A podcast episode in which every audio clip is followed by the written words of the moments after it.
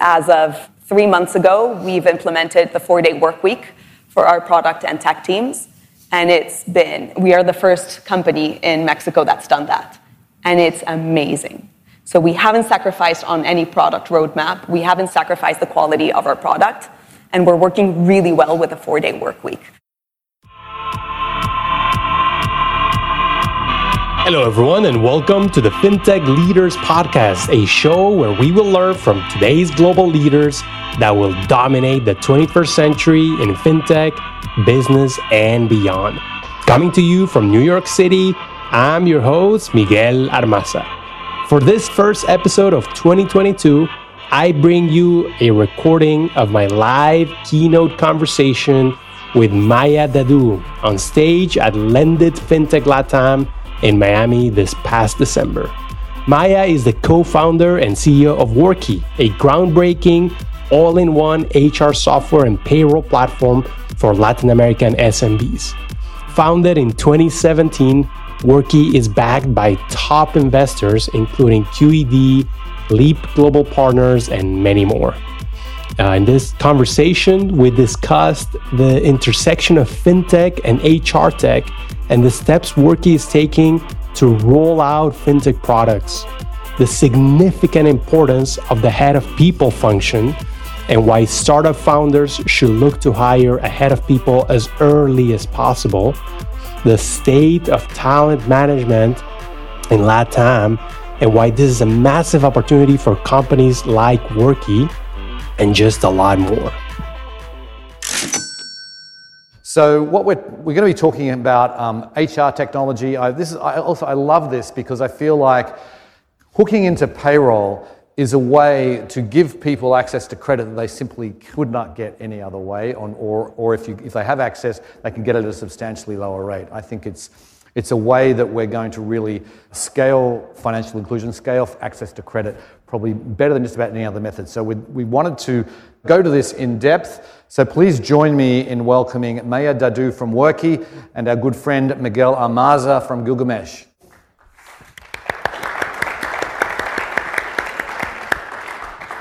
Hi, Peter. Yeah, hi. Thank you. Thank you, Peter. All right. How are you, Maya? Hey. How's everyone doing? Great. So uh, it's good to be in person, right? I'm excited. Finally, it's taken two years. Absolutely, and we're all waiting for this. But uh, th- thanks for taking the time. Super excited to hear everything about working about the HR space mm-hmm. in Latin America. But I think we can we can get started with just a general question, right? Maybe you can start painting the picture of the state of HR tech and employee benefits in Mexico and in Latin America, particularly compared to what's going on in the US? Sure. So let me start by saying it doesn't exist, right? And that's why I think um, I'm here. What we started realizing, um, and I started realizing more in a, in a personal matter, was that when I moved back from San Francisco to Mexico City to start um, tech operations, the last area in a business that had technology was HR. So here you are, fully onboarded in financial softwares, in marketing softwares, but the last area that actually had any single ounce of technology was HR.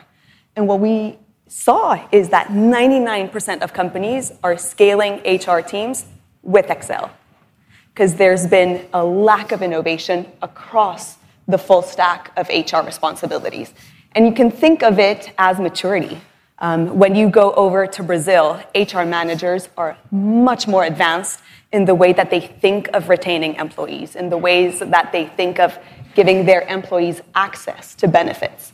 But when you look at Mexico specifically, I think it depends a lot on the um, current context, which was that Mexican employees were actually receiving minimal wage when it came to Social Security because of the outsourcing impact that um, these firms had. It, and it's only up to six months ago when it was abolished.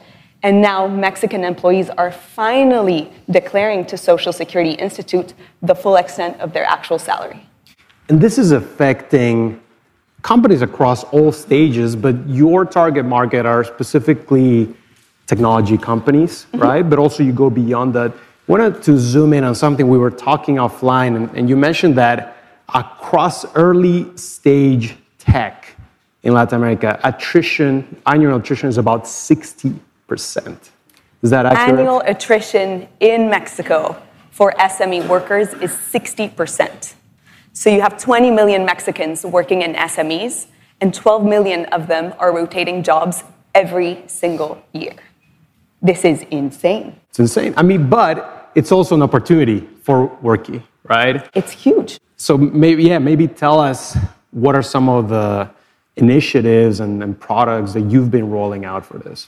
So when you think of it, like why is the rotation so high? You have to think of it as a coin with two sides. On one side, you'll see, I mean, what is the penetration of HR technology? Does it even exist? And we saw actually there's none. Every single innovation that there is in HR technology is very focused around rotation, uh, around recruiting. But recruiting is the first lab in the first part of the chain. And as you go across into onboarding, retention, um, reviews, etc., payroll, there's nothing. So let's start with that, right? There was nothing there. And the flip side of the coin was actually really interesting and what led us to start um, in HR tech, which is when you look at Bernardo, for example co-founder of Flat. Once he starts working at Flat, we'll say, like, you know, are you committed to your role? How are you doing? And actually, they said, no, I'm not committed to the company that I'm working for because I've actually have no, no transparency into the company operations. But moreover, when you look at benefits, not a single benefit. All you have is social security. You don't even have insurance in many companies. So when we started plugging and looking into that information, we said employees have to be directly attached to payroll. And payroll cannot reside separate from HR. So therefore, innovation had and started to be with us. Let's start with HR, automating every single aspect of an SME's um, HR functions. Then let's start with payroll. Because payroll actually is full of incumbents you have, you have 4 million SMEs, and the 3.8 million, if not more, are using on premise softwares, not even cloud softwares. And these payroll softwares are not connected to any HR software. So it's every bi week when you're working with um, managing your own company payroll, it's a bunch of Excel that's being exported, onboarding, and ultimately, it's not even direct payment to Bernardo. It's actually uploading an Excel, putting it into Bebe BBVA, and making sure the payment is dispersed. Wow. So I guess this, at the end of the day, this is a fintech conference, right? So let's talk a bit about your fintech roadmap because mm-hmm. arguably you started with non-fintech products, Correct. and that's HR solutions. But now you're starting to roll out top of the line fintech products, mm-hmm. right? And and how do you how do you do this as a company that's already been around mm-hmm. for a number of years? And, and do you partner? Do you do it in house? Right? What's been your decision? It was very thought like? over because what we realized is that if Miguel, as employee at Gilgamesh, goes to HSBC and asks for a, a payroll loan, HSBC will completely deny the loan because they don't know who Gilgamesh is. Moreover, you've been working at Gilgamesh for under three years. So they have no data on Gilgamesh. And so tendency is you would go to these SOFOMs, regulated lenders, but non-financial institutions, and you say, hi, I'm Miguel, I want a payroll loan. But they actually will not give you a loan because you're an SME worker.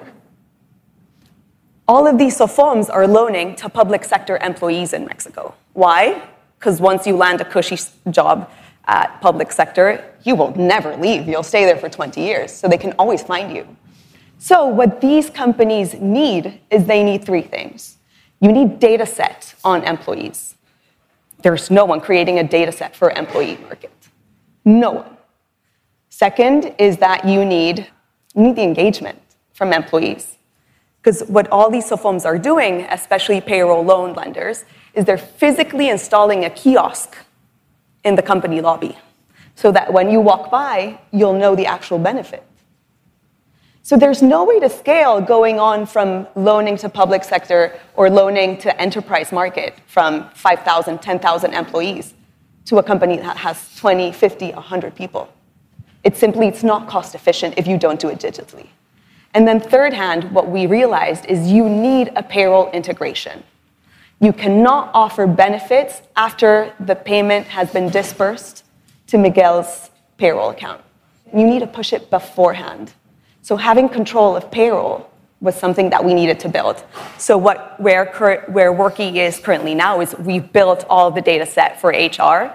We have a 25% daily active usage engagement in the platform that as an HR software is insane. And then finally, we're going more into um, developing our own payroll solution for the SME market. And I guess you, you mentioned loans, insurance, and also saving solutions. Mm-hmm. Is there one of these that employees are demanding more than the other? Yes, it's loans, loans over wage advance. And you have to think of the Mexican market very differently. When you go over and you have Wagestream in the UK, you have Rain in the US, the benefit that they provide employees is wage advance. Because in these markets, employees will have access to loans, whereas in Mexico, SME workers are deprived of loans. And so that is the benefit that they want the most. Second is wage advance. We see third, savings. Actually, savings is the highest, interest, the highest, I would say, kind of like it's the most popular with the least conversion, hmm. right? And then insurance, no one knows insurance. And when you ask Miguel, hey, is Gilgamesh giving you insurance? You won't actually know because no one understands insurance from an employee perspective. Yeah. So there's a massive opportunity to start scaling first in terms of loans, wage advance, then having create a, a creative solution into savings, like the 401k, and finally insurance in a market like the US, if you wanted to roll out these products, you would have the option to partner with some very sophisticated players. Mm-hmm. Is that the case in, in Mexico, or are you having to build a lot of this in house? We're having to build a lot of this in house. So we've had to build every single aspect of our HR solution in house. There's no software that we can plug into. So when you start thinking about why is Worky entering time and attendance, because there's no cloud solution for time and attendance. Same as the recruiting, same as in 360 reviews. So when we started and our idea was to create HR, integrate to payroll, there's no cloud-based payroll solution that's scalable from SME to enterprise in Mexico. And that's why we're building the full tech stack. Yeah, and we've seen that with other companies across the region. Mm-hmm. I guess it has its challenges, but one of the big advantages is that you're building your moat. Exactly. Right? And that's why it's so much harder for any. Um, ADP doesn't exist in Mexico. And you can think of ADP as the global payroll processor with no code of its own in Mexico. It's all through partnerships. And so building payroll requires an incredible local and legal understanding. Interpretation of the law is key, which is why we have a massive advantage. and I guess we've all read the headlines of the great resignation, but you actually have insights into hard data. First of all, is this the case? Is that something you're seeing in the data? And you know, how are companies reacting? Are they paying more attention to the people function? They are paying a lot more attention to the people function. And it's really interesting to see the evolution of HR managers across the pandemic because when we looked at the data set in Worky and thinking, who was the key person that did not get fired in the pandemic, it was HR. For the first time, HR was the most sought after role in an organization.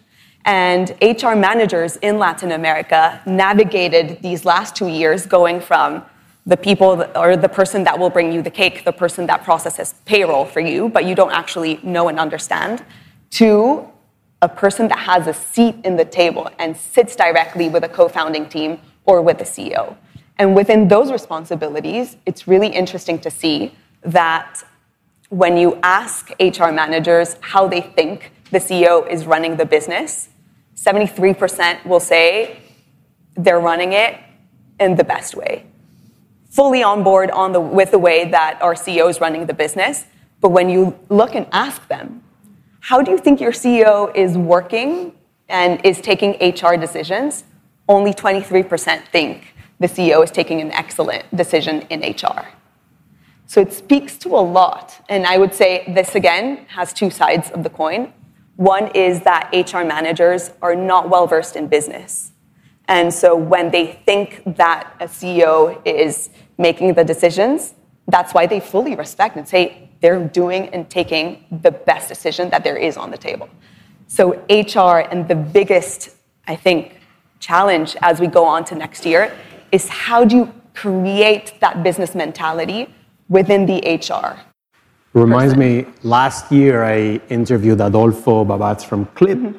who specifically said that a couple years into the company, they hired a head of people and they turned a corner.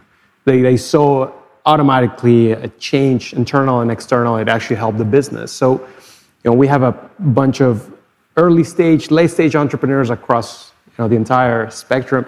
Is it too early? Is it ever too early to hire a head of people? It's never too early. And if you're thinking of starting up, have a head of people start within the first five people of the team the ability that you'll have into recruiting and retaining is drastically different. I would say that there's a watermark in Latin America. There are 40 people per every person in HR teams. And you won't hire this HR manager until your team is 40 people.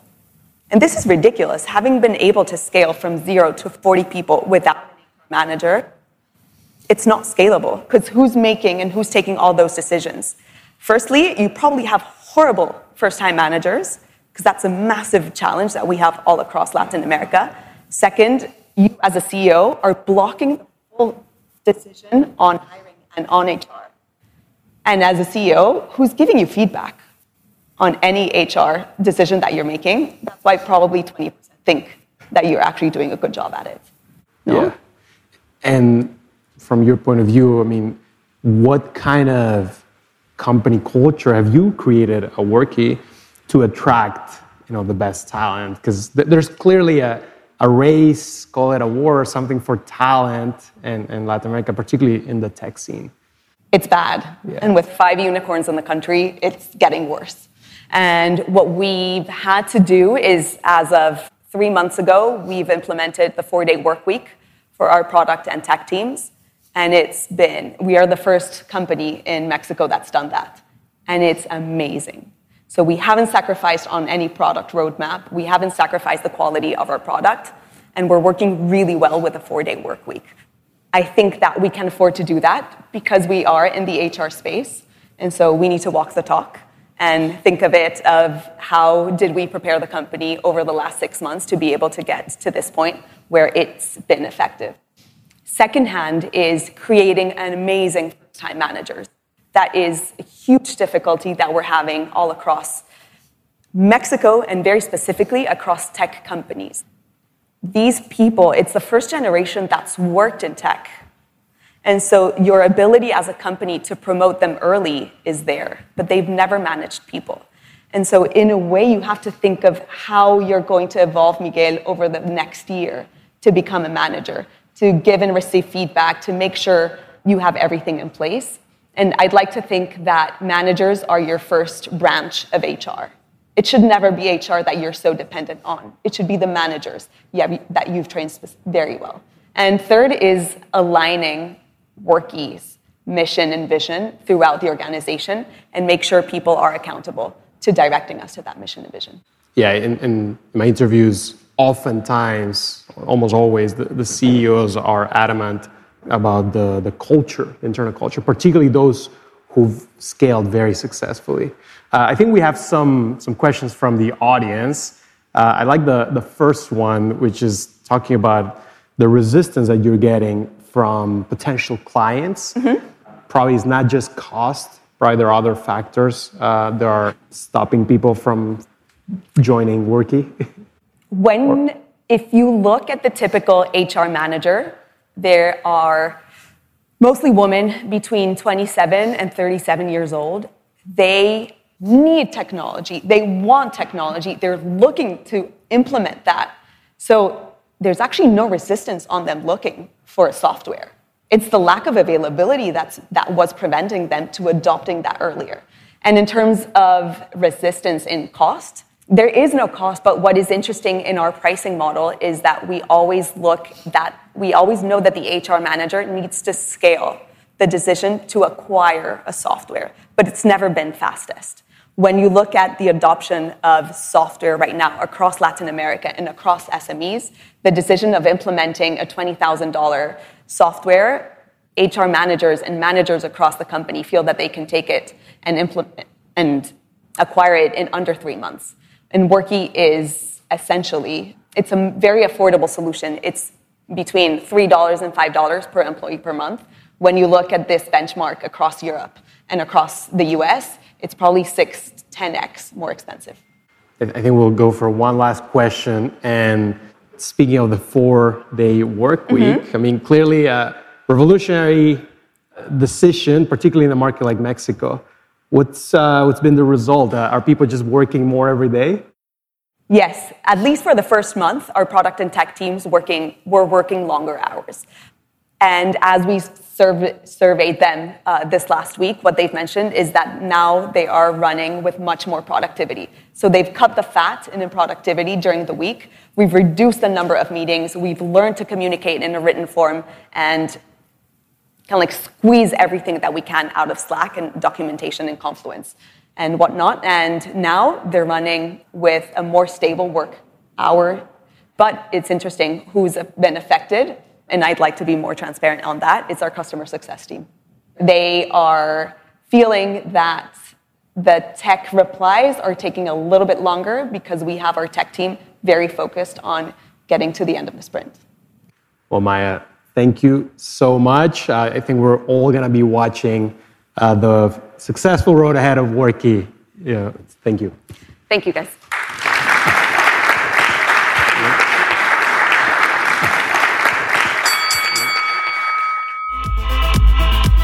Thanks for tuning in, and I hope you enjoyed this episode with the charismatic Maya Dadoo, co founder and CEO at Worky. If you want more interviews, make sure to subscribe, follow, and leave a review on Apple Podcasts, Spotify, or wherever you get your shows. It helps and means a lot. As always, I want to extend a very special thank you to the great editor, Rafael Ostria, for his amazing work behind the scenes. Signing off till next week, I'm your host, Miguel Armaza.